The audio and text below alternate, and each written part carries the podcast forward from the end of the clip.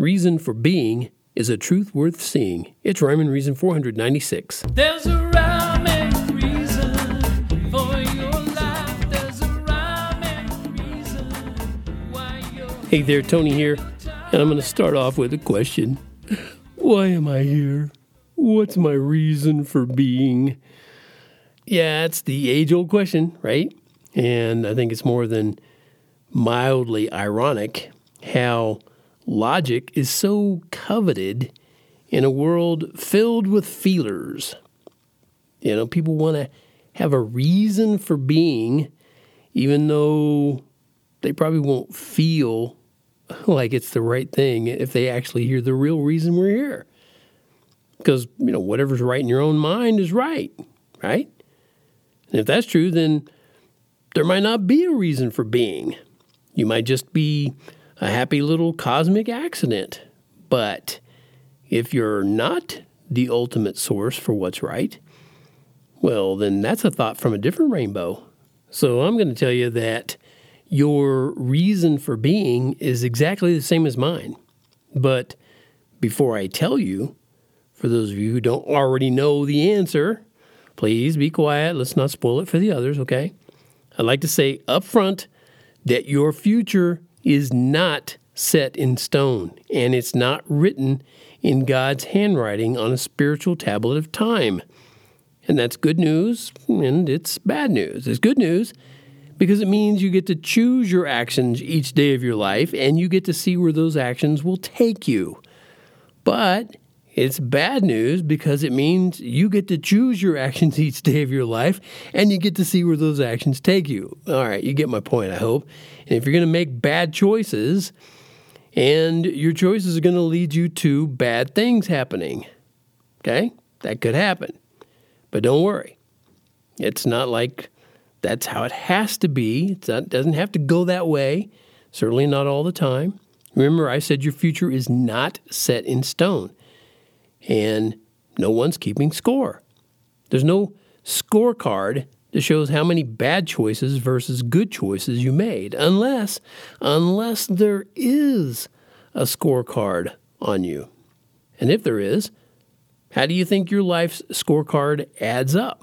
Mostly good or mostly bad? Or do you even have a clue? And does it even matter to you? Okay, all that being said, let me throw another log on this little fire. What if there was only one bad mark on your scorecard? In all of your life, when it's all over, there's only one bad mark. And what if you discovered when you died that you would spend eternity in torment for that one bad mark? And on top of that, what if you discovered that other people who had a lot more bad marks on their scorecards were nowhere to be found in that place of torment? What? And here's one more fly in the ointment. What if you found out people with only one good mark on their scorecards would also never have to enter that place of torment? Now talk about unfair. What's going on here, right? Why am I talking about all this torment stuff when it wasn't even the original question? You know, what's my reason for being, man? Well, I'm going to share this song that talks about what you, what, who you are, what you should be here in this world, and I'll be right back. I'm in this world, but not of it. I like this life, but don't love it. My Savior rises above it. I'm in this world, but not of it. This world can beat me up. This world is not my home. I have a finer place where I will forever roam. This world's no easy street. This world is not so nice.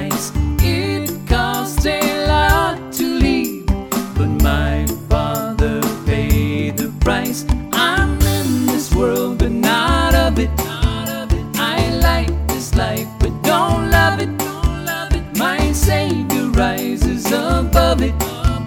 I'm in this world, but not of it.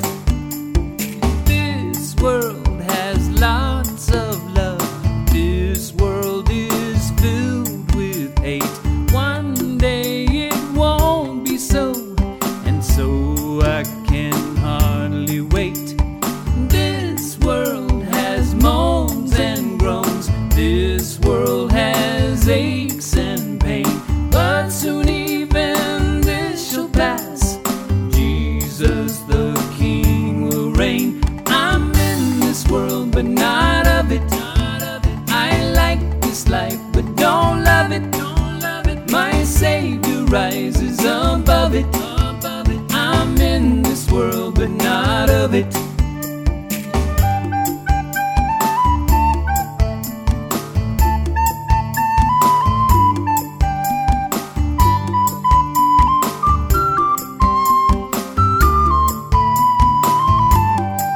And I'm in this world, but not of it. I like this life, but don't love it.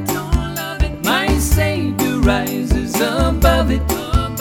I'm in this world, but not of it. I have to say I'm in this world, but not of it. I like this life, but don't love it. My Savior rises above it. I'm in this world, but not of it. You know that I'm in this world, but not of it. I like this life, but don't love it. My Savior rises above it.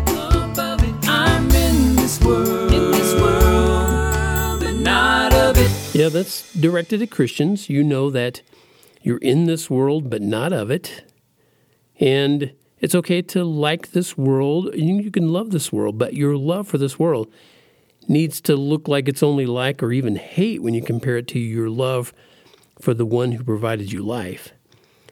Because your reason for being includes only one key ingredient. And you put that ingredient in three places. And it's summed up like this: love your Creator and love your neighbor as yourself. If you can't do that, then your reason for being doesn't matter, so keep sliding down the road.